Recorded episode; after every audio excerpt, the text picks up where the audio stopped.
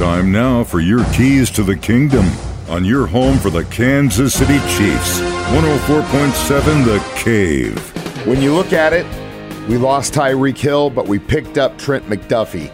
And after the win in Germany, it seems like we got the better end of that deal. This is what McDuffie had to say after the win in Germany.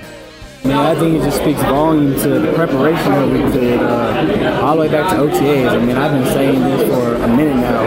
This defense is different, and I think people are starting to realize it. And I think it just goes back to the trust and relationships that we built. But I think Spags has just continued to put pressure on us to be great, and feel like everybody around here is trying to rise to Ashes, the confidence of the team. But I think it just shows the maturity too. Um, even though we're pretty young, it just goes back to what these guys really want. I feel like everybody wants another Super Bowl, and we come in day in and day out and work as if we're champions, and I think it's allowed us to be so successful on Sundays and just make the plays when we need it. Those are your keys to the kingdom. Brought to you by Dr. Mark Melson, the doc that rocks, now at Springview Dental Care. And your home for the Kansas City Chiefs, 104.7 The Cave.